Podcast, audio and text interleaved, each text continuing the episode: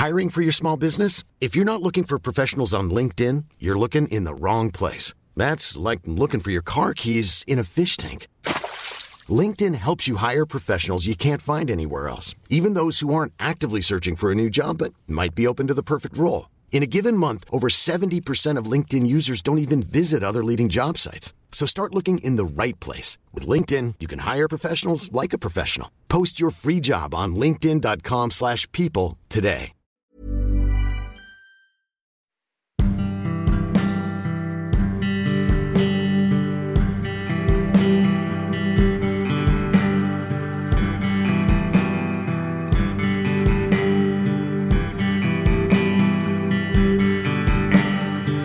Elin möter är podcasten där jag, författaren Elin Olofsson, tar reda på vad folk egentligen gör, tänker och känner. Dessutom pratar jag bra berättelser med min vän och producent Anneli Lanner.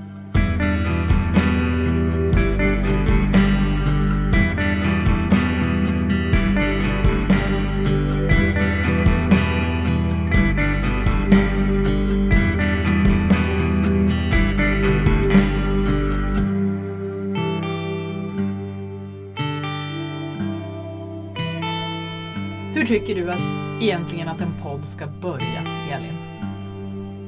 Jag vet inte, jag tänker att, att man kan börja så här bara som en kallstart ungefär en vinterdag. Man bara kör igång och ser hur det går. Din bil klarar ju det fortfarande. Min bil klarar allt i fråga om kallstarter. Då kör vi med en kallstart. Du, podden har fått en hel del beröm på olika ställen. Så här skrev Anna i Östersund. Lyssnade på er podd. Ni är ju fantastiska. Det kändes som att få hänga med er ett tag. Ja, men det är väl jättefint att höra. Jag tänker kanske särskilt i de här coronatiderna nu. Eh, att podden kan vara som en liten en liten hjälp kanske till, till att palla och vara hemma och minska sina sociala kontakter och allt vad det är som vi ska göra nu. Det här med att man får hänga med oss en stund. Det är stort och smått och på skoj och på allvar och sådär. Men, men vi kanske kan hjälpa till att göra livet lite lättare och lite uthärdligare i alla fall. I alla fall för någon. Förhoppningsvis. Mm. Vi har också fått ett erbjudande om att eh, spela in i en studio. Eh, är det något fel på mitt gästrum fyllt med kuddar och filtar och mattor? Liksom? Ja, det kunde säkert bli bättre ljud i en studio men någon gång kanske. Det är en, samtidigt en härlig bunkerkänsla här inne. Det skulle kunna hända vad som helst i resten av världen utanför det här rummet och vi skulle inte veta någonting för vi sitter i en liten bunker i Jämtland. Ja. Ja, Du har också fått lite, du har också samlat ihop några kommentarer, eller hur? ja precis. Jag har valt ut några. Det här är inte alla kommentarer vi har fått på förra avsnittet av podden där vi träffade skådespelaren Lennart Jäkel. Men det är några kommentarer, lite förkortade. Så att Magnus skriver så här. Wow, vilken fin podd! Älskar Lennart och har faktiskt hans CD, Hank Lennart. Timrå Tisdag är en idrottskärleksförklaring man inte kan värja sig emot. Och sen så skriver Christer på samma tema så här. Mycket fint avsnitt. Och så Magnus skriver här ovan. Timrå Tisdag är en helt underbar låt. En av de bästa sånger om sport som finns. Ibland spelar jag den flera gånger efter varann. Lillstrimma var också en av mina första idoler. Han dog ju så tragiskt i en bilolycka, 28 år gammal, världens bästa hockeyspelare. Tvåbarnspappa på väg hem när han krockade med en orkesterbuss.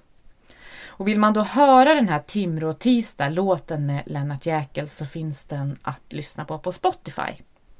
Du skickade ju också en väldigt fin kommentar om ett av de berättelsetips vi hade i förra avsnittet av podden. Kan du inte dela mer av det också? Den låter så här. Hej, jag har lyssnat på den nya podden. Grattis, jättebra. Vill låna boken om den ryska spionen.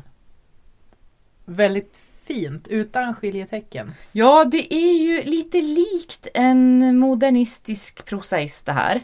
Eh, och då vet man ju då att det är min pappa som skriver. För han är ju en av dem som jobbar helt utan skiljetecken när han skickar sms. Men så pappa verkade också nöjd med podden och han kommer ju få låna boken om den här spionen som jag pratade om nu här sist, eller hur? Ja, nu har jag läst ut den så skicka hem den till din pappa. Den var verkligen, du hade helt rätt, den var jättespännande. Vill man kommentera eller fråga någonting eh, efter det här avsnittet Eller så, berömma. eller berömma så kan man antingen göra det i sina sociala medier och då använder man alltså hashtaggen Elinmöter. Och då går det till så att man publicerar i sina egna sociala medier men vi eh, får upp de meddelandena med hjälp av den här hashtaggen. Var fint att du förklarade det där. Jag försöker. Eh, så det kan man göra om man hellre vill mejla till oss angående eh, något som har med podden att göra eller kanske något helt annat. Så kan man använda mejladressen elinmoter.elinolafsson.com Utmärkt sammanfattat. Du, det är när vi spelar in det här, då är det snart påsk. Eh, hur tillbringar du påsken, Elin? Ja, det är väl stilla som alla andra. Eh, Jag kommer att vara hemma. Jag kommer också kanske att jobba en del har jag tänkt. Det är det som jag gillar att göra. Ja, jag brukar tänka på det att eh, många som är ovana att jobba hemifrån, de skulle kunna få en del tips från dig. Hur många år har du jobbat hemma nu? Ja, det är väl en 6-7 år eh, som jag har eh, jobbat hemma och inte har något kontor att gå till eller sådär. Jag har ju ett arbetsrum hemma men, men det är ju inte som att, att gå iväg till en arbetsplats på det sättet. Så att jag har många tips på, på sånt man ska tänka på faktiskt. Man ska ju tänka sig till exempel att det går mycket, mycket mer kaffe när man sitter hemma. Om man är kaffedrickare jämfört med att man går iväg till någon kaffeautomat på, på ett kontor eller så. Jag tänker ju ofta att jag ska börja, ja, att det blir något, att jag gör något annat ibland. Som kanske, har du några tips om det? Ja men det där är ju en svår omställning. Jag är inte så lyckosam med den själv eh, har det visat sig i veckan. Därför att jag har ju gått ut stenhårt med det här att det bästa hemmajobbartipset är att inte eh, samtidigt påbörja någon lite mindre renovering hemma eller se hur otroligt skitiga fönstren är nu när det kommer in lite vårsol genom dem och sådär och börja putsa dem istället för att jobba med det som man egentligen ska jobba med. Eh, Men, men jag överraskade samtidigt mig själv här eh, i veckan, tyvärr höll jag på att säga, med att smyga igång en liten badrumsrenovering. Jag skulle bara pilla lite grann på en lös bit eh, våtrumstapet. Och rätt vad det var högst flux så hade jag dragit igång en badrumsrenovering. Jaha, hur stor blir den här nu då? Den ska bli liten, jag upprepar det för mig själv varje dag. Man får inte göra mer än ett moment i renoveringen per dag. Resten av tiden ska användas till arbete och det är lagen.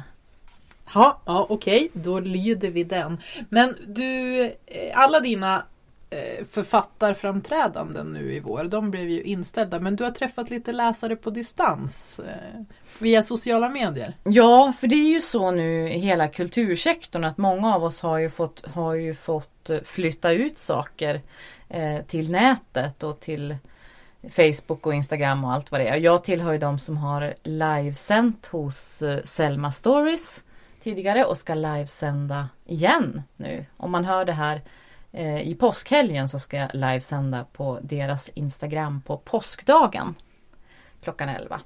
Eh, Så att jag har i samband med det här samlat in lite frågor om författarlivet från, från läsare och från folk som är intresserade sådär via Facebook. Är det samma frågor som folk ställer eller? Ja, alltså jag tycker jag har lärt mig det av de här åren nu som jag har varit författare och som jag har rest väldigt mycket i landet och, och pratat om böckerna så där, att folk har ganska likartade frågor överallt när man är och pratar. Det handlar mycket om det här med dels då rutiner, apropå det här med hemarbete och så, hur klarar man av det? Apropå Eh. renoveringar. Ja, och finns det, har du mål varje dag för hur mycket du ska skriva eller skriver du mer på inspiration och sådär? Det undrar många. Eh, Och jag är ju en sån som alltid har väldigt fasta mål, måste ha det för allt i livet. För jag är i grunden så fruktansvärt lat, så utan mål så blir ingenting gjort. Och sen så är det en del som undrar det här också med varifrån man får vissa idéer till böcker och så här. Varifrån får du idéerna till dina böcker? Herravälde till exempel, den har ju nyss kommit i pocket. Um, varifrån fick du idén till den? Ja men den är typiskt en sån här som är svår att säga i efterhand varifrån varje beståndsdel kommer. Jag vet till exempel inte nu riktigt hur det kom sig att eh, mästermålaren Anders Zorn skulle med på ett hörn. Utöver det här att jag har tittat mycket på hans målningar och är konstintresserad och har funderat över det här om han är en, en porrgubbe eller en eh, kvinnoskildrare eller både eller och. Både och. Mm. Ja. Sådär. Så att det är en sån del. Men så där tänker jag att det är med alla bokidéer att de består av flera mindre idéer alltid. Så man, det är det man gör sen när man skriver så väver man samman de här till ett.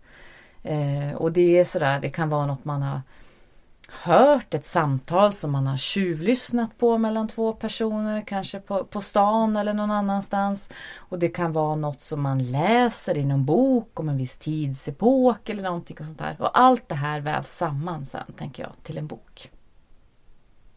Jag tycker också att du ska bjuda på lite mer inblick i ditt liv.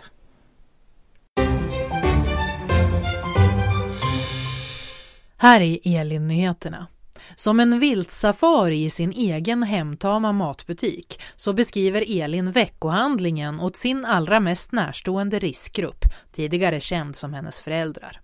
Jag kommer till hyllor jag aldrig tidigare sett där sånt som ekologisk rågsikt strövar fritt och alkoholfri öl bevattnar en annars tydligen torrlagd öken, säger hon i en kommentar medan hon hukar bakom en buske på savannen för att ögonblickligen sprita händerna. I veckan som gick anlände äntligen Elins deklarationsblankett. En liten spänning i tillvaron i tider då ganska lite annat händer. Men efter att ha lagt ifrån sig den en kort stund på en bänk i hallen fick hon hämta delar av den i kulturhundens mungipor. Skatteverket borde sluta klä blanketten i så god mjuk plast och tänka mer på anonyma plastmissbrukare, särskilt i tider då de inte kan närvara vid möten, låter Kulturhundens juridiska ombud hälsa. Och så sport. Elin slog sitt årsbästa, det vill säga årslängsta, i löpning häromdagen. Hård vind och en hagelskur rakt in i munnen utgjorde inget direkt hinder, men för att klara milen 2020 insåg hon att hon måste byta så kallat spirit animal. Jag såg hur de vände på huvudena i Offerdalsberg för att kolla om en häst råkat i sken och jag måste därför fokusera på att få ett lättare, vackrare löpsteg. Mitt nya spirit animal ska bli den tidigare svenska mästaren Lena Gavelin, säger hon till Elin Nyheterna. Strax är det dags för ehm, det här avsnittets möte. Nu har du eh, mött Karin Wallén, resejournalist och eh, författare. Men eh, du har ju också du brukar säga att hon har rest överallt i hela världen, eller hur? Men du har ju också rest en del. Ja, jag har ju varit på en del ställen i världen jag med, men långt ifrån så många som Karin. Däremot har jag ju sett insidan snart, tror jag, på kanske varje svenskt stadshotell. Det är ju inte det sämsta det. Nej men och det är ju sådär när man reser runt som författare så reser man ju ofta ensam. Och då är det ju sådär eh, ofta också att man ska kanske prata på biblioteket eller, eller på bokhandeln i den stan på kvällen. Man kommer dit på eftermiddagen och checkar in på hotellet och sådär och sen så vet man inte alltid. Om det är en lite mindre stad och kanske ett litet hotell och så också så måste man eh, kolla några saker. Det är bland annat det här eh, som är min stora stora fasa annars. Det är det här att jag ska komma tillbaka till hotellrummet efter mitt framträdande och vara utsvulten och så finns det ingenting att äta för att det är för sent till exempel för hotellrestaurangen att ha öppet eller det finns ingen sån.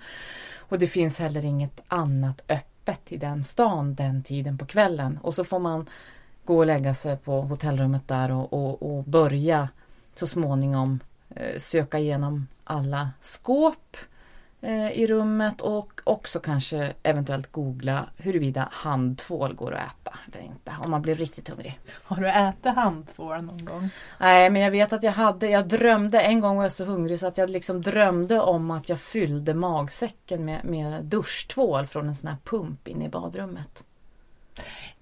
Den du möter, Karin Wallén, hon har ju skrivit en bok som heter 10 platser du måste besöka efter min död. Som ljudbok så har den lästs in av Klara Simmergren, eller hur? Precis, och jag har faktiskt ett, ett slags reseminne, ett lite udda reseminne med just Klara Simmergren. För Klara Simmergren hade skrivit en bok i, i någon samma veva som jag hade kommit med en bok. Det här är några år sedan. Eh, och det blir sådär som författare att man reser runt på många av de här Bokens dag-arrangemangen i Sverige. Och då är man ju ofta fler författare. Då är man inte ensam. Men det kan ju vara författare som man känner sedan tidigare och så kan det vara författare som man inte känner. Och så är man ju ofta fem eller sex stycken kanske. Eh, och det här var då i en västsvensk stad. Eh, jag kom dit på eftermiddagen och skulle checka in då på hotellet innan vi skulle vara på kvällen då på teatern för det här Bokens dag-arrangemanget. Eh, och Klara Simmergren kom också dit på eftermiddagen. Och vi checkade in på det här lilla hotellet, varsitt rum, var upp med våra väskor och gjorde oss i ordning lite grann och sådär.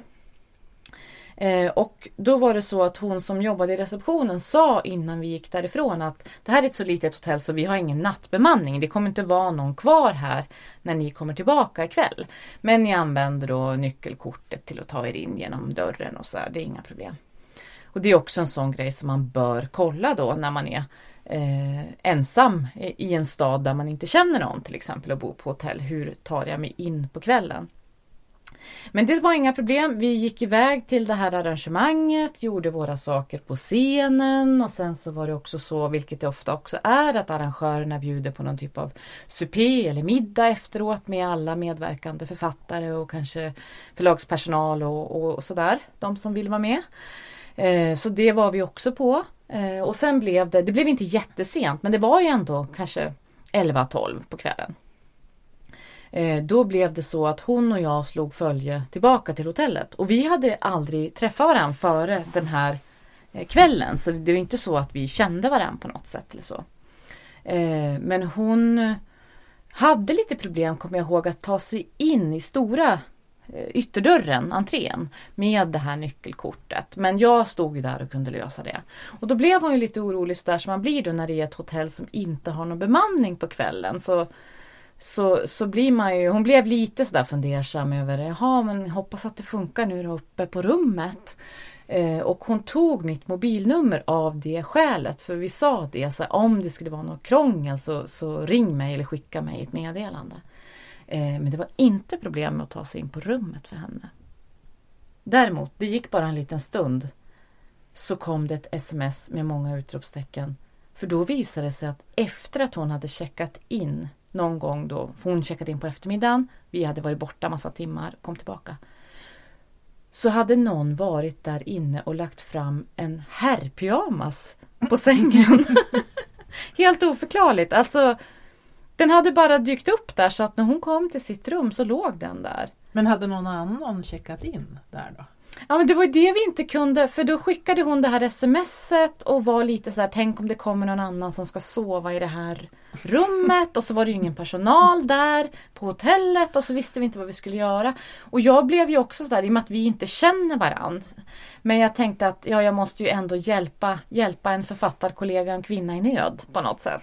Så jag skrev det till henne att ja, men om det skulle komma någon som har checkat in på samma rum så så får du ringa mig så får du sova i min säng. Jag hade ju bara en sån här liten smal enkelsäng i mitt rum men jag tittade ju ändå där och tänkte att ja men vi får väl plats på något slags sätt eller man kanske kan sova några timmar var.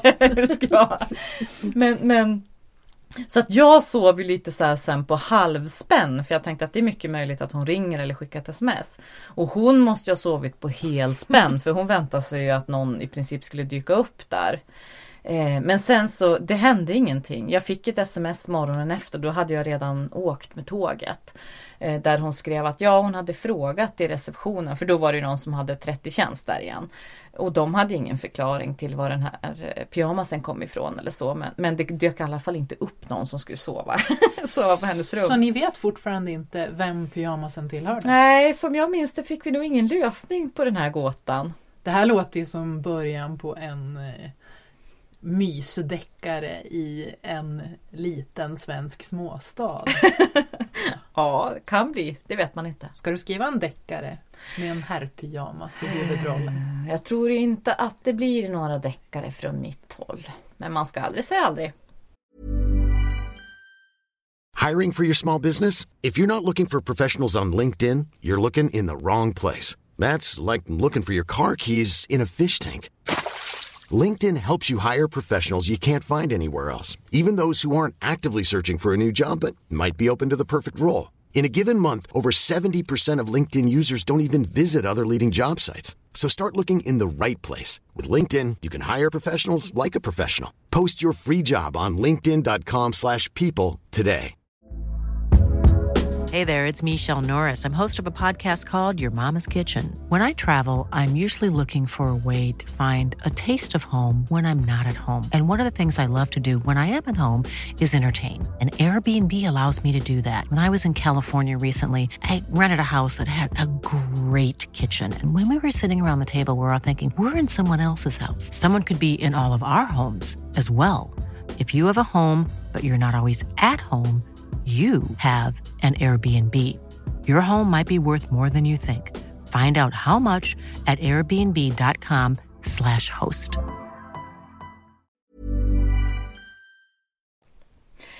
Vi ska ju träffa Karin Wallén nu då.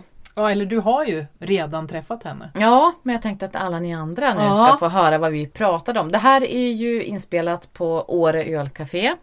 Eh, och det är ju, vi var långt ifrån ensamma där kan man säga. Det här var i mitten av februari så att det här var ju då eh, före coronalarmet. Eh, och det var fullt med folk där. Det var ju sportlov för en del vid den här tidpunkten. Eh, Karin och jag pratade ju eh, resor i stort och smått kan man säga. Hon har ju skrivit för resemagasinet Vagabond i 20 år och hon har rest väldigt mycket. Eh, jag tänker att det är lite så att det här samtalet kanske förhoppningsvis kan funka som en, en möjlighet att resa lite i tanken just nu när vi inte kan resa någonting i världen. Mm.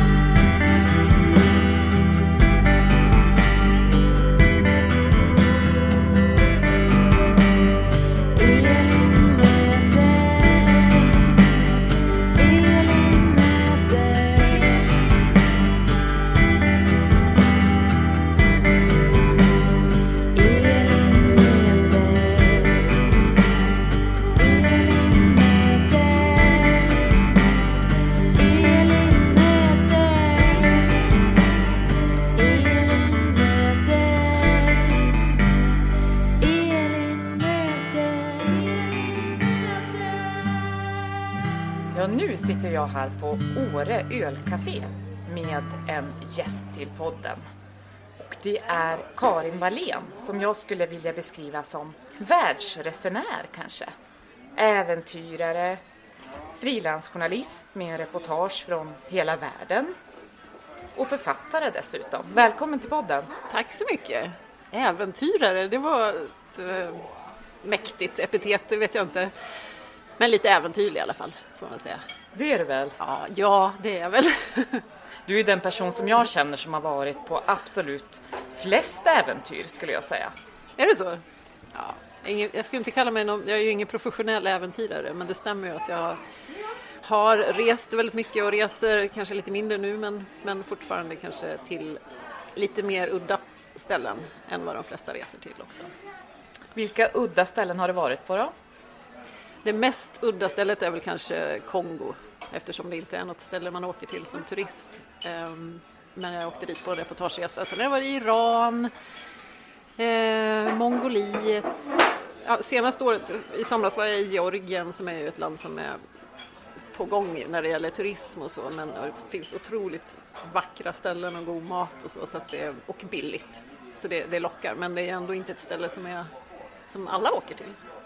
Men jag, jag har ju skrivit för Vagabond i 20 år ungefär så det är ju därför jag har gjort såna här resor. Vad är dina största reseupplevelser då hittills i livet? Ja, alltså jag har ett standardsvar på det här. jag nämnde ju Mongoliet, men det är för att det, ja, jag skulle säga att det är den största upplevelsen jag har haft för att det var så mycket oväntade saker som inträffade och det var en sån ovanlig resa. Jag åkte med Transsibiriska järnvä- på Transsibiriska järnvägen från Moskva till Ulan Bator i Mongoliet och sen åkte vi vidare till Peking också. Men det var liksom på hösten i oktober 2001 Eh, Så det var alldeles efter 11 september hade inträffat och eh, så skönt att sätta sig på ett tåg. På den tiden var det inte så att man var uppkopplad hela tiden. Man, man kom bort från den här dramat, eh, apokalypsstämningen som på något sätt rådde. Och, eh, och så sitter man där i fem dagar på tåget i en kupé med en äldre dam från Mongoliet och hennes eh, dotterdotter. Och hela tåget är fullt av mongoler som, som köper på sig varma kläder och filtar och sånt i Moskva. Och sen blir det marknad på varenda plattform vi kommer till i Ryssland och Sibirien för att då står folk och bara väntar på det här tåget för att få köpa upp sig inför vintern på varma grejer. Så det var otroligt mycket drama på varenda plattform och folk som hängde genom fönstren och skulle sälja det sista när vi skulle iväg. Så det var, ja, det var häftigt och så blev vi vän, vänner med den här damen. Och, och, ja, det var en stor upplevelse. Vad var hon för slags person då? Hon var ju en eh, 65-årig kvinna som eh, bodde i en, eh, i en jurta, eller en gir som det heter, som är som en kåta ungefär, som i en förort till Ulaanbaatar. Vi var och hälsade på henne där. Så de bor ju som i, ett tält fast med riktigt golv och TV och allt det där. Och hon åkte på det här tåget för att hon köpte upp sig på varma filtar och mattor kanske man kan säga i, i Moskva. Och sen så sålde det längs vägen och vi fick ju vara med om någon slags smugglingsprocedur dessutom. När man närmar sig gränsen till Mongoliet så då börjar hon bli lite nervös och svettig liksom och ber oss att sova på de här filtarna. Så vi låg ju som så här prinsessan på ärten, det var jag och en kompis som är fotograf också. Så vi låg verkligen så på en hög av filtar var och fick låtsas som ingenting när gränspolisen kom in och inspekterade. Och våran eh, vän hade ju då suttit och gjort någon ceremoni innan och kastat ut sand och typ spottat över axeln och, och var så nervös men det gick vägen. Vilken berättelse!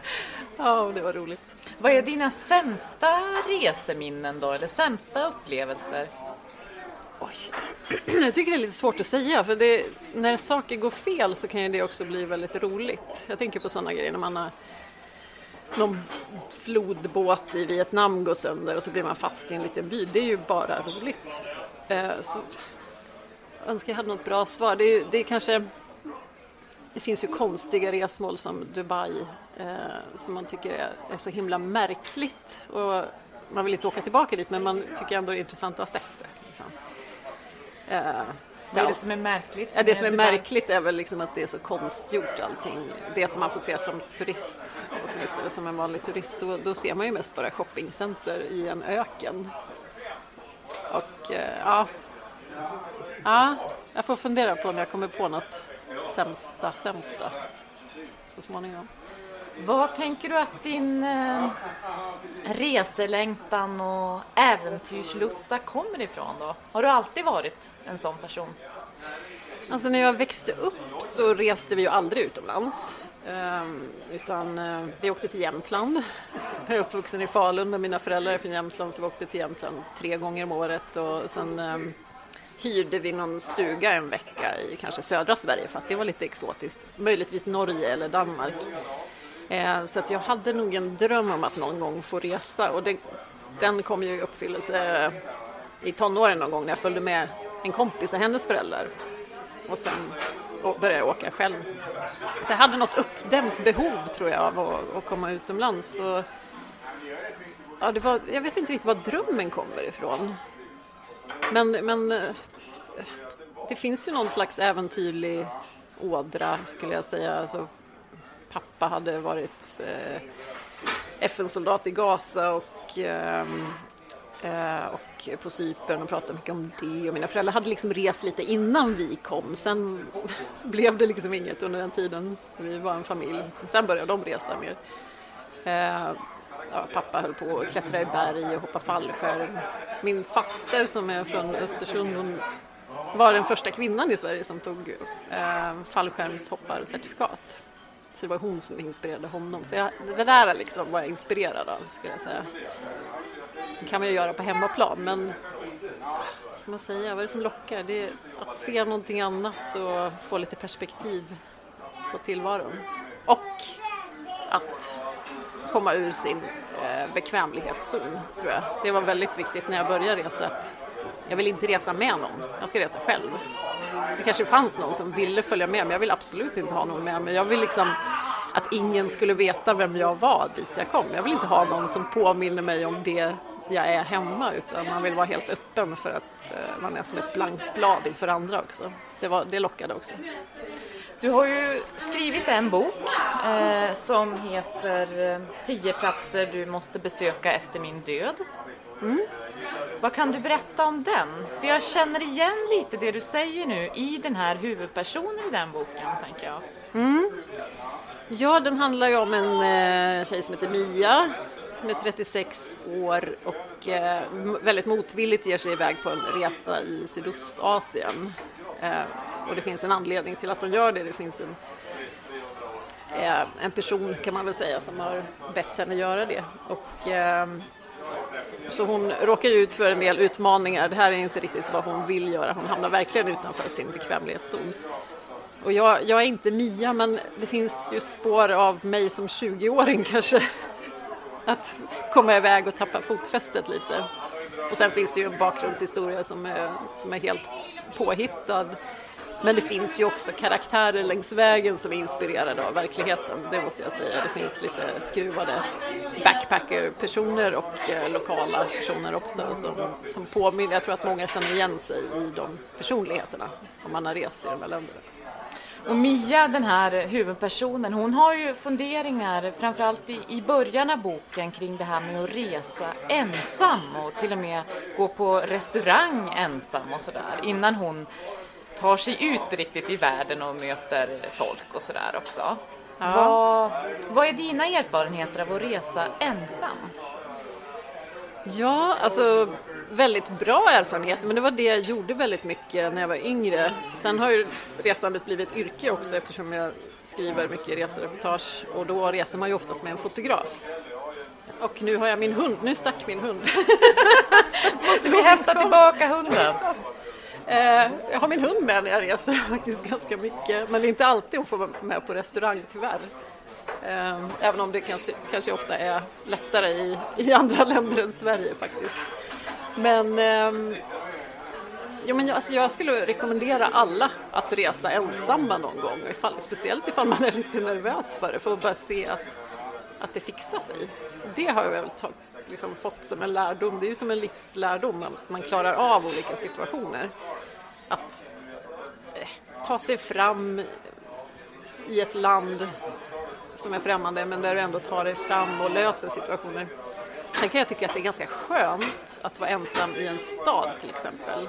För att du behöver inte göra massa...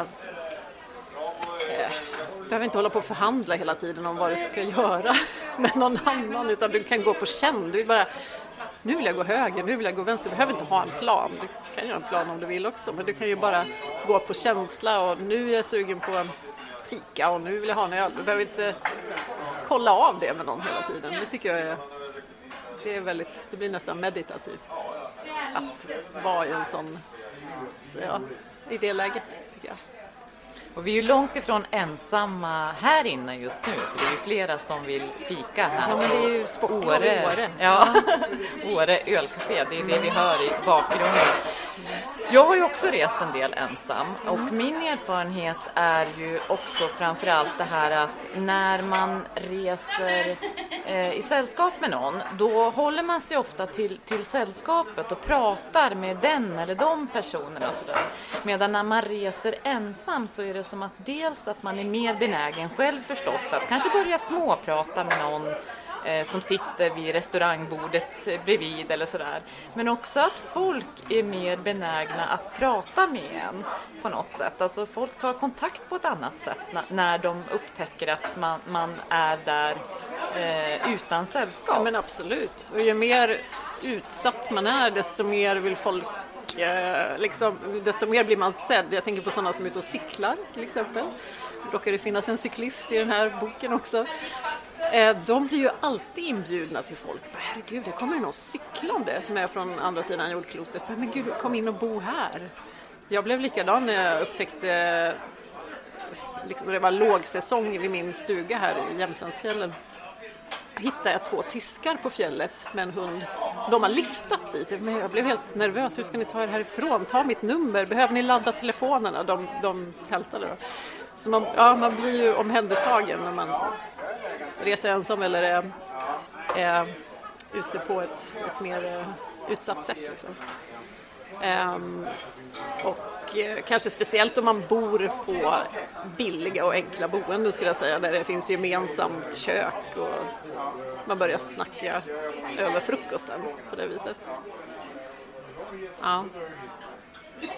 Du har ju en eh, andra bok på gång också.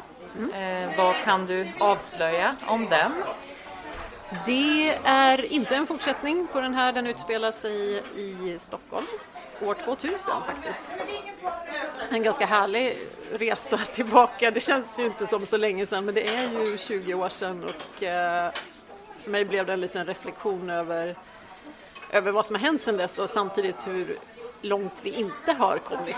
För jag, när jag bestämde mig för att det skulle utspela sig år 2000 så satt jag en del på Kungliga biblioteket och läste gamla tidningar från det året och slogs liksom över Just det, det var det året. Det var ja, IT-bubblan sprack, eh, Öresundsbron invigdes, men det var också så här ganska mycket nynazism och mycket sådana rubriker. Och, ja, saker som fick en att tänka, har vi inte kommit längre? Och just inför, inför millennieskiftet så var det också sammanfattande artiklar som var väldigt intressanta att läsa för de blickade in i framtiden och de blickade bakåt. Och, och då hade man ju börjat prata om växthuseffekten.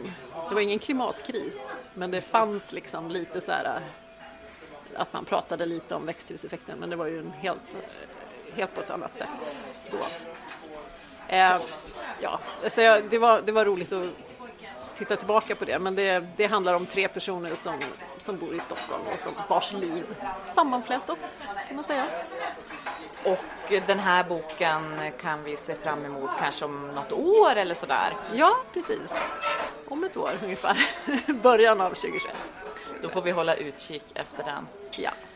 Du, något som jag har funderat mycket på nu på senare tid, det är ju hur ens eh, äventyrslusta och ens eh, sug efter resor och upplevelser eh, ska fungera ihop med det här med flygskam.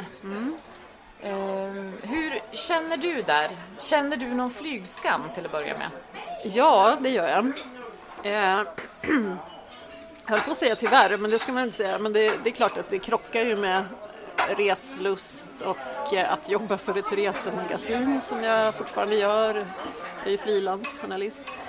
Ehm, för egen del så har det ju sammanträffat, eller kanske förstärkts, eh, att jag ehm, inte är lika sugen på att resa hela tiden och så långt, utan jag reser gärna i Sverige och jag är gärna uppe i fjällen.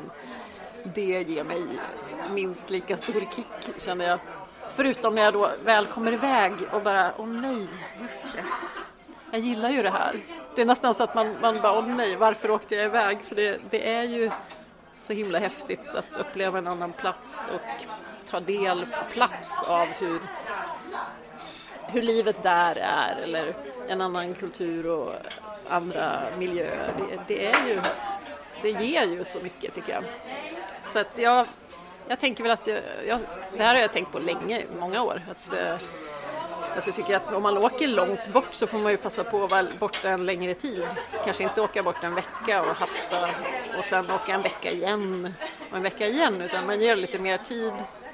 Så behöver det inte vara att man åker som en jojo fram och tillbaka i flygplan över hela jordklotet.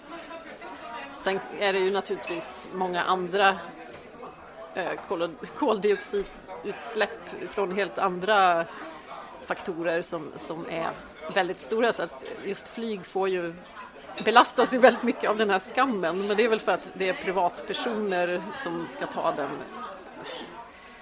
ja, det ansvaret. Eh, annars kan man ju tycka att ja, man lägger inte lika mycket skam på cementindustrin som egentligen är en mycket större faktor till exempel. Men är det så du tror att resandet, vårt kollektiva resande på något sätt kommer att förändras? Just där att vi kanske då stannar borta längre om vi väl har, har tagit oss någonstans till exempel i världen och att vi kanske också väljer att resa mer eh, i Sverige. Ja, tågtrenden är ju superstor också så att det, det har väl redan visat sig att folk väljer gärna tåg och man börjar få upp ögonen för Europa kanske och det som är exotiskt och häftigt som går att nå med tåg. Sen beror det väl på, folk är ju olika men jag tycker man har ju redan sett via sociala medier då att folk så här ursäktar sig över att de åker långt och säger att ja men nu har vi det är som att de har räknat på sina utsläpp och sagt att nu har vi samlat ihop till våra utsläpp här till Los Angeles. Så det blir, och sen ska vi inte resa så långt på, på ett par år. Men jag, jag kan inte riktigt säga om hur det kommer att bli, eh, om det, hur länge det liksom håller i sig den, det greppet om folk, att, att man är så medveten. Och som sagt, skam är ju en ganska stark faktor också så att det kan ju vara bara att man inte vill visa det utåt. Eh, men, eh, men jag tror medvetenheten ändå gör att man tänker på det viset att man kanske inte studsar fram och tillbaka Man försöker ta bort de onödiga resorna om man kan kalla det för det. Det tror jag. Vad eh, gör du här i Åre just nu egentligen? Ja, alltså jag har ju en stuga i Oviksfjällen så det är ju drygt en timme härifrån. Eh, och där sitter jag och skriver, både artiklar och skriver på min nya bok. Och försöker att vara här så mycket som möjligt överhuvudtaget, speciellt på vintern för att jag gillar att åka skidor. Så att eh, planen är att åka lite skidor här i Åre idag också. Och eh, njuta. Tack så jättemycket för att du ville vara med i podden, Karin. Ja, men tack så mycket.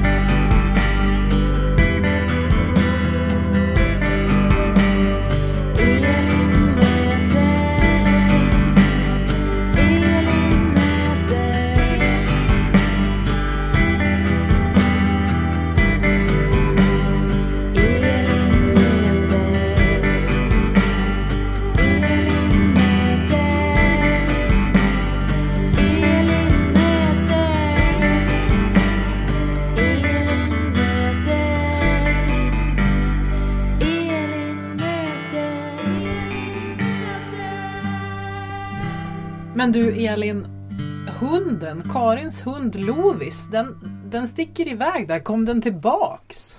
Ja, det är ju så här va, att Lovis, det är inte vilken hund som helst. Dels så har jag för mig att hon är lydnadschampion, så hon är otroligt lydig. Och ändå stack den. Ja, men hon stack alldeles tyst som du hörde. Det var inget skällande och ingenting sånt. Och hon stack bara till nästa bord vill jag minnas, där Karin snabbt hämtade tillbaka henne.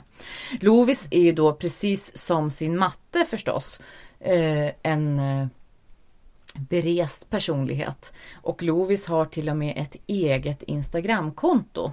Lovis Adventures, som den äventyrarhund hon är då. Känner hon din hundvän, kulturhunden? Eh, De känner varandra på det sätt som alla hippa hundar känner varandra nu för tiden, enbart via sociala medier. Ja, just det, för kulturhunden finns också i sociala medier. Exakt. Men du, din egen favoritresa, har du gjort den redan? Nej men det är väl alltid nästa resa som ska bli ens favoritresa, så är det ju. På väg framåt och så. Men jag har eh, gjort flera väldigt bra resor nu senast eh, i november. Då var jag i Taiwan och Vietnam. Eh, båda länderna var helt nya för mig så att det var en väldigt omvälvande resa. Vi var ju borta nästan hela november. Och det var ju sådana kontraster, alltså dels förstås gentemot Sverige men också mellan de här två länderna. För vi var först i Taiwan som är ett otroligt eh, organiserat och millimeter precis land på något sätt. Målat på trottoarerna åt vilket håll man köar och i vilka rutor man får stå och vänta på en taxi och sådär. Och det finns vakter som dirigerar en om man står i fel ruta och allting sånt.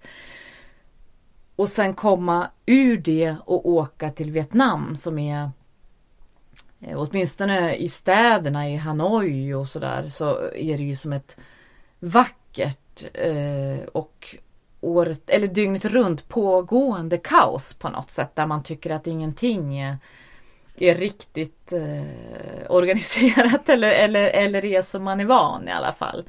Det är ju någon slags eh, evigt pulserande städer det där och, och där man är uppe på nätterna och, och där man är eh, fri i tanken och i rörelsemönstren på något sätt. Jag kommer ihåg att det var liksom förvirrande för ögat nästan att komma från, från Taiwan och komma till Hanoi som vi kom till först i Vietnam. Som ser så radikalt annorlunda ut. Var går nästa resa då? Post-corona? Alltså jag är ju jag längtar ju egentligen alltid till Storbritannien. Du och jag är ju båda stora anglofiler. Ja, Ja. det börjar väl märkas om inte i den här podden. Generande stora anglofiler. Eh, Så jag tänker att kanske då en resa som du och jag har pratat om exempelvis. Det är ju att åka till Edinburgh Fringe. Den här jättestora kulturfestivalen som är i Edinburgh varje augusti. Den är ju inställd då i år på grund av Corona. Eh, Men jag tänker mig att det kanske kan bli nästa år. Ja, nästa år. Låter bra. Och då skulle det vara en drömresa tänker jag. Ja, det finns ju mycket annat att se i Skottland också, tänker jag. Lite jobbigt att köra bil i rondellerna i Storbritannien tycker jag, men annars finns det mycket att uppleva. Jag har aldrig kört bil i Storbritannien. Nej, det har jag. Mm. Eh, Det är en upplevelse. Mm. Och man behöver vara skärpt hela tiden. Har du moffat något på slutet? Mm. Jag har ju utvecklat mig själv som eh, kock. Mm. Ja, eller man kan säga så här. En enda krydda har utvecklat mig. det har gjort att jag har nu en enorm bredd i köket. Oj, låt höra. Alltså jag är ju verkligen ingen matlagare. Eh, och jag skulle i princip kunna äta alla mina måltider ur en konservburk om det var så att det var eh, nyttigt och, och, och bra på andra sätt. Eh, men, men annars så, så jag gör ju ändå mina försök till att laga saker och jag blir ganska fort uttråkad av allting jag lagar och så här. Men jag hittar den här grejen som löser alla problem. Det här låter som att det kan vara ett bra tips i coronatider också. Ja, det är ett bra tips i coronatider och det har också lite grann med det här avsnittets resetema att göra kan man Aha. säga. Därför att lösningen på alla problem vid spisen den är gurkmeja.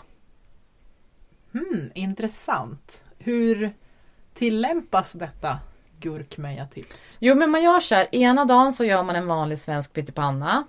Smakar? Ja, lite Farmors. mormor och morfar Ja. sådär. En vanlig svensk husmanskost. Och så känner man sig lite präktig, steker ett ägg till. Tänker att det här är ju som pyttipanna smakar. Det här var helt acceptabelt. Tack så mycket, nu är det dags för disken. Och så får man över lite grann Ja. nästa dag. Till exempel då. Ja. Kan man äta den. Då, då tar man på gurkmeja. Och då smakar det plötsligen indisk takeaway av den. Det är samma rätt, samma ingredienser men en helt annan smakupplevelse. Och så här kan man göra med allt. Jag har även upptäckt det med soppa. Man gör en standardsoppa ena dagen. Och så tar man undan halva den och så har man gurkmeja på. Då smakar den helt annorlunda. Det är en universalkrydda som löser allt. Alltså, ja, det här är revolutionerande i köket. Ehm, och låter ganska nyttigt också. Jag har ju varit lite mindre nyttig. Jag har ju jobbat på kontor inne i centrala Östersund de senaste två veckorna. Nu har jag påsksemester. Och det är ganska bra för kontor 8 till 5, det är inte riktigt mitt favoritjobbsätt. Men nu har det varit så i alla fall. Det vet de som har lyssnat på tidigare avsnitt av podden. Men hur som helst, för att liksom komma ut eh, se något annat, då har jag gått ut och ätit lunch. Och dessutom så känns det ju som att det kan kännas bra att stötta det lokala näringslivet också nu. Så då har jag valt restaurang utifrån utbudet och utifrån tillgången på handsprit, måste jag också erkänna, i coronatider. Och eh, det som en ärke-östersundare skulle säga ligger i gamla Korjolles leksaksaffären på Stortorget. Det heter numera nummer ett. Och de serverar fattiga riddare. Så det har jag ätit lite för många gånger till lunch. Och nu önskar jag nästan att vi hade en Youtube-kanal så att jag kunde eh, visa upp ditt minspel. Men du ser typiskt skeptisk ut. Vet du ens vad fattiga riddare är? Ja, men det, är något, det är något blekt och lite slabbigt va? Det är vitt bröd stekt i ägg och mjölk. Typ som pannkaka. Som serveras med sidfläsk och lingon på det här stället och så lite grädde. Ehm, och det här är ju, det finns ju över hela världen för det är väl ett enkelt sätt att ta vara på gammalt bröd helt enkelt. Så det blir liksom som pannkaka. Men för många är det nog en, mer av en efterrätt eller kanske en frukostmat. Men för mig har det varit utmärkt lunch. Jag tror inte att jag äter det någon gång. Vi ska Eh, definitivt gå dit och testa. Jag vet inte hur det funkar med gurkmeja dock, men eh, kan säkert funka det med. Den funkar på allt. Jag vet ju att du har sprungit intervaller. Jag har ju det. Eh, Det vet du för att jag stönar lite grann när jag sätter mig och när jag reser mig igen. Så sent som igår. Jag har fruktansvärt ont på baksidan av benen. Och varför sprang du då intervaller? Hur ska en kulturtants kropp bli snabbare som löpare utan intervaller? Alltså hur mycket man än googlar eh, på löpning och på att springa milen runt timmen eller helst under timmen och sådär. Det är ju mitt mål i år är att springa milen. Så, så är det som att ja, men alltså, man kan inte komma undan det här med intervaller. Eh, Så att jag hade väldigt eh, noggrant då igår mätt ut med först bilen och sen med appen Runkeeper. eh, En kilometer precis. Så jag sprang en kilometers intervaller och det är väl kanske den allra vidrigaste formen av intervaller. Eftersom en kilometer är fruktansvärt lång när du ska ligga på, på 90 procent av din förmåga. Nästan sådär blodsmakslång. Eh, och som sagt, man får väldigt ont överallt. Inte minst i själen på något vis av de här intervallerna. Men jag gjorde det. Ja, det är imponerande. Men du, eh, det är ju redan ganska många lopp som har blivit inställda. Hur tänker du lösa det där? Ska du springa? Eh, ditt mål är ju som sagt att springa milen under en timme. Ja men alltså skulle det bli så att det inte finns ett enda tillgängligt lopp dit jag kan åka I år. i år. Då kommer jag att mäta ut sträckan hemma någonstans. Och så kommer jag lika fullt att fullfölja milen. För det är mitt mål för hela året och jag tänker inte vika ner mig där.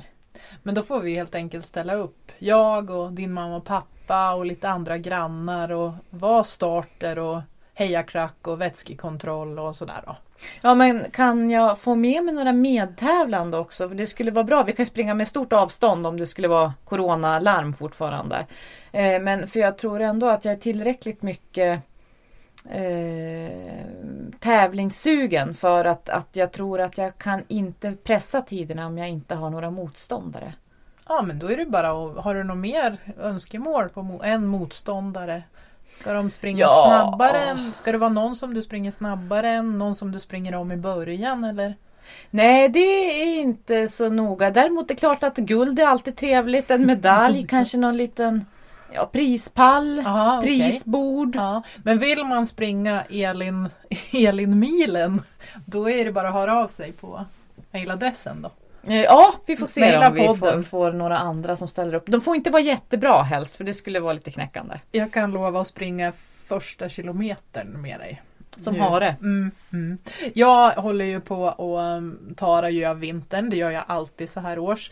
I, eh, det var jättefint skidföre i, i helgen så i eh, lördags åkte jag två mil klassiskt och i söndags åkte jag två mil klassiskt och i måndags kunde jag nästan inte gå. Du ser, det är liksom lite plågeri ute i kulturtandskroppen. Men Ja. ja. ja, Har man ätit fattiga riddare i två veckor så måste man göra någonting. Något mer du har gjort eh, är ju säkert att du har läst och tittat på någonting. Vilken berättelse har eh, fastnat mest i dig? Du, vi pratade ju om Edinburgh Fringe förut och Mm. Skottland. Eh, och jag har ju fått en bok tidigare av dig som handlar om rundturer i Skottland. Den tittade jag lite i veckan. Men det är inte det som är avsnittets berättelsetips från min sida. Det är en annan bok som jag fått av dig. Jag ger bort väldigt mycket böcker verkar det som. Väldigt mycket bra böcker. Eh, Peaky Blinders, The Real Story av historikern Carl Shinn. Det är ju, Peaky Blinders är ju en eh, tv-serie, brittisk tv-serie som jag är väldigt, väldigt, väldigt förtjust i.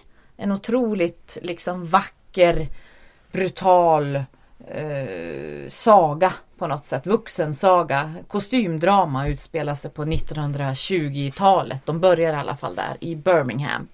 Och Peaky Blinders då i, i titeln är ju en eh, ett, eh, ett gäng kan man säga i tv-serien. Alltså de är ju eh, de har en illegal spelhåla som de försöker få legaliserad och bli bookmakers. Eh, och sen har de lite andra eh, personliga och opersonliga vendettor och sånt där igång också. Men, men eh, man får ju då följa Shelby-familjen i tv-serien. Det är ju framförallt Thomas Shelby som är huvudpersonen som spelas av Killian Murphy. Fantastiskt bra skådespelare. Eh, och som, som leder då, styr den här eh, familjen och gänget. Det är lite sådär maffia-maner kan man säga. Den här boken som jag fått av dig, det är ju den historiskt eh, riktiga eh, Eh, kontexten och, och, och berättelsen om Birmingham vid den här tiden och de här gängen och vad de egentligen uppstod ur och, och sådär. Det finns ju själva begreppet Peaky Blinders har ju använts i tv-serien, fiktionen, så pratar man ju om det här med att de har då rakblad insydda i sina kepsar. Eh, som de då tar fram för att snitta eller skada fiender med i slagsmål och sånt där. Eh, och det finns en sån då myt om de här Peaky Blinders. Eh, och sen så visar det sig när man läser den här boken som jag har läst nu att, att eh, det är nog inte helt säkert historiskt att, att det verkligen har, har varit så. Det är inte säkert att namnet kommer därifrån heller. Den här Carl Shin som har skrivit den här boken, han är ju själv eh, ättling till en sån här Peaky Blinder. Så han har personlig koppling till det här. Men i boken så skriver han ju mycket om, om dels det här med, med då samhället vid den här tiden, och klassamhället och sådär och vad är eh, det här med, med eh, ungdomar framförallt som samlas på gatan. Vad är spel och lekar? Liksom vad är det som vi idag tänker på som som cricket eller, eller baseball eller någonting annat sånt där. Vad är eh, slagsmål helt enkelt? Alltså vad är två lag mot varann eller vad är, är eh, någon slags Eh, fightande i, i största allmänhet och vad, när är man ute efter något? När kan man spela på något av lagen och sådär. Och också faktiskt en, en del av det här, vad är idrott och inte? Därför att man ser ju sen så småningom den här utvecklingen från de här gatugängen. Så, så minskar ju de här slagsmålen och, och striderna och sådär när man då börjar organisera de här unga som var eh, Peaky Blinders då, eller, eller gängmedlemmar. När man börjar organisera dem i boxning och har en bättre organiserad fotbollsliga och så. Då, då minskar det här med, med gatugängen och så av olika skäl. Men tycker du inte att den här boken förstör då fiktionen i tv-serien eller i serien Peaky Blinders? Nej men jag tycker inte det. Alltså jag tycker att den fördjupar sagan. Därför att för mig är alltid sagan är sagan och i, i Peaky Blinders så är den en fantastisk värld och otroligt vacker. Eh, om en svart tv-serie. Så är den ju väldigt filmiskt vacker och de har ju snygga kläder och de har ju liksom de här eh, karaktärerna som, som utvecklas och man får följa den här familjen och de åldras och samhället förändras runt om och så. Det är sagan. Sen så är det ju en fördjupning på något sätt att veta hur det egentligen såg ut i samhället och sådär. Och Carl Kinn är ju inne på flera intressanta spår tycker jag i den här boken. Dels det här med med vad som är Eh, vad är till exempel av de beskrivningar som han som historiker kan se idag? Vad är medelklassjournalistikens syn på, på slummen eller på underklassen? Alltså de åker dit på någon slags eh, studieresor nästan och tittar, tittar på de utslagna, tittar hur, hur de här lever, de här djuren på gatan nästan på något sätt. Men sen också det här med vad folk i alla tider. Alltså har man inget sammanhang eller upplever sig i alla fall sakna sammanhang så uppfinner man ett och då kan det vara eh, att bli en Peaky Blinder och ha, börja ha luggen på ett visst sätt och, och ha en viss typ av scarfs knuten i, i halsen och sådär för att symbolisera då att man man tillhör något, man är en del av någonting större. Det är vi som är de här, liksom. ni ska vara rädda för oss eller, eller vi ska se till att göra det här och backa ni för här kommer vi. Och vill se coola ut och, och sådär också. Och vad som är jag vet inte om det spelar någon roll. Alltså jag har väldigt stor behållning av tv-serien och jag har väldigt stor behållning av den historiskt korrekta boken. Eh, jag tycker nog att man ska se tv-serien först därför att han han dissekerar ju en del scener ur tv-serien och sen skriver liksom att ja men det här stämmer ju inte och det här var inte vid den här tidpunkten och det funkade inte så där. Det var jättedyrt att få tag på rakblad vid den här tidpunkten för de här som tjänar så lite eller sådär. Eh, men, men eh, ja, jag hade väldigt, väldigt stor behållning av boken. Och nu tänker jag eh, med min lilla baktanke här att du också garanterat vill åka till Birmingham. Absolut. Du, eh, som av en händelse så är ju mitt tips också eh, från UK så att säga. Men vi flyttar oss till Skottland nu då. För att jag har med stor behållning den här senaste tiden läst Jöns Helsings nyaste bok Havets drottning. Det är den tredje boken i en trilogi. Eh, han kallar den Hope Island Eh, trilogin. Och eh, de två tidigare böckerna heter Händiman sökes och Halvvägs till himlen. Och nu har alltså Havets drottning eh, kommit. Och Jöns Helsing, ja, han är alltså son till Lennart Helsing. Och Helsingfamiljen, de äger faktiskt eh, delar av en skotsk ö.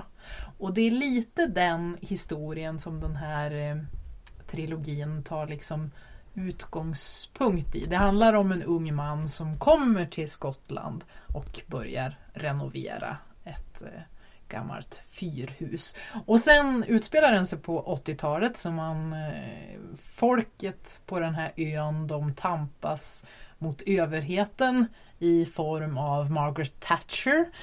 Och det är både romantik, det är spänning, det är en utmärkt verklighetsflykt för den här coronatiden. Jag gillar ju också att läsa historiska romaner och hur det verkligen var. Men jag gillar också att bara få fly in i någon an, någons annans värld. Och det erbjuder Jöns Helsing verkligen. Han gjorde en annan väldigt fin sak den här författaren. Det är nämligen så att jag och min mamma vi brukar låna, det här är en lånebok från biblioteket. Vi brukar byta låneböcker och läsa och diskutera. Men så här i coronatider så träffas vi inte vi så ofta. Men då såg jag på Jöns Helsings Facebook-sida att han erbjöd sig att att eh, skicka hem böcker om man köpte dem direkt av honom. Så han skickade hem boken till min mamma och så fick hon den som en överraskning. Och det tyckte jag gjorde både honom och boken lite bättre så här i coronatider. Men det är ett bra verklighetsflyktstips om man vill bege sig till Skottland på 80-talet. I nästa poddavsnitt då ska vi kanske vara lite i Storbritannien också men vi ska också vara i vintersportvärlden, eller hur? Ja, det är ju så. Eh, I nästa avsnitt så får vi ju träffa längdexperten Johanna Ojala. Känd från Vinterstudion i SVT bland annat. Eh, vi hade ett samtal om eh, en massa saker, längdåkning förstås. Eh, men också om det här med identitet och vad händer om man är elitåkare och jagar en dröm, har jagat en dröm kanske hela sitt liv om att bli framgångsrik längdskidåkare och känner att den drömmen plötsligen börjar lösas upp framför en när man inser att det kanske inte är det här jag vill. Vad gör man då? Så att vi pratar om en massa spännande saker som man får höra i nästa avsnitt av Elin möter. Ni pratar ju också om Vasaloppet. Vill du att vi ska ta med det eller inte? Jag hade hoppats att jag hade glömt det nu. Ehm, vi får se. Tack till dig som har lyssnat och laddat ner den här podcasten. Eh, glad påsk trots allt. Kan man säga så? Ja, och för de som lyssnar efter påsk så hoppas vi väl att de har haft en stilla, fin påsk.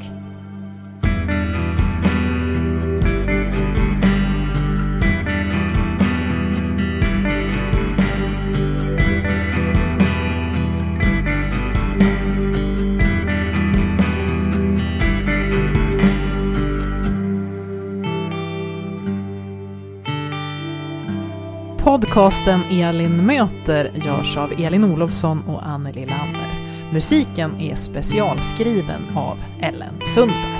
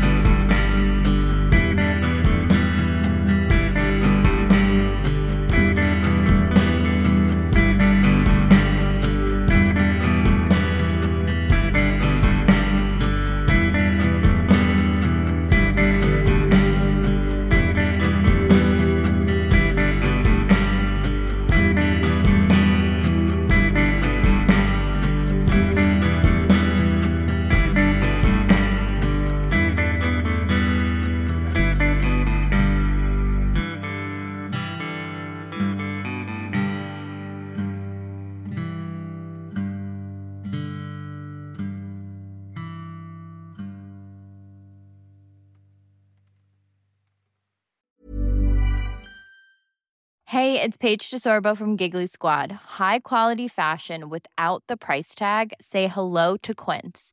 I'm snagging high-end essentials like cozy cashmere sweaters, sleek leather jackets, fine jewelry, and so much more. With Quince being 50 to 80% less than similar brands. And they partner with factories that prioritize safe, ethical, and responsible manufacturing. I love that. Luxury quality within reach. Go to quince.com slash style to get free shipping and 365 day returns on your next order. Quince.com slash style.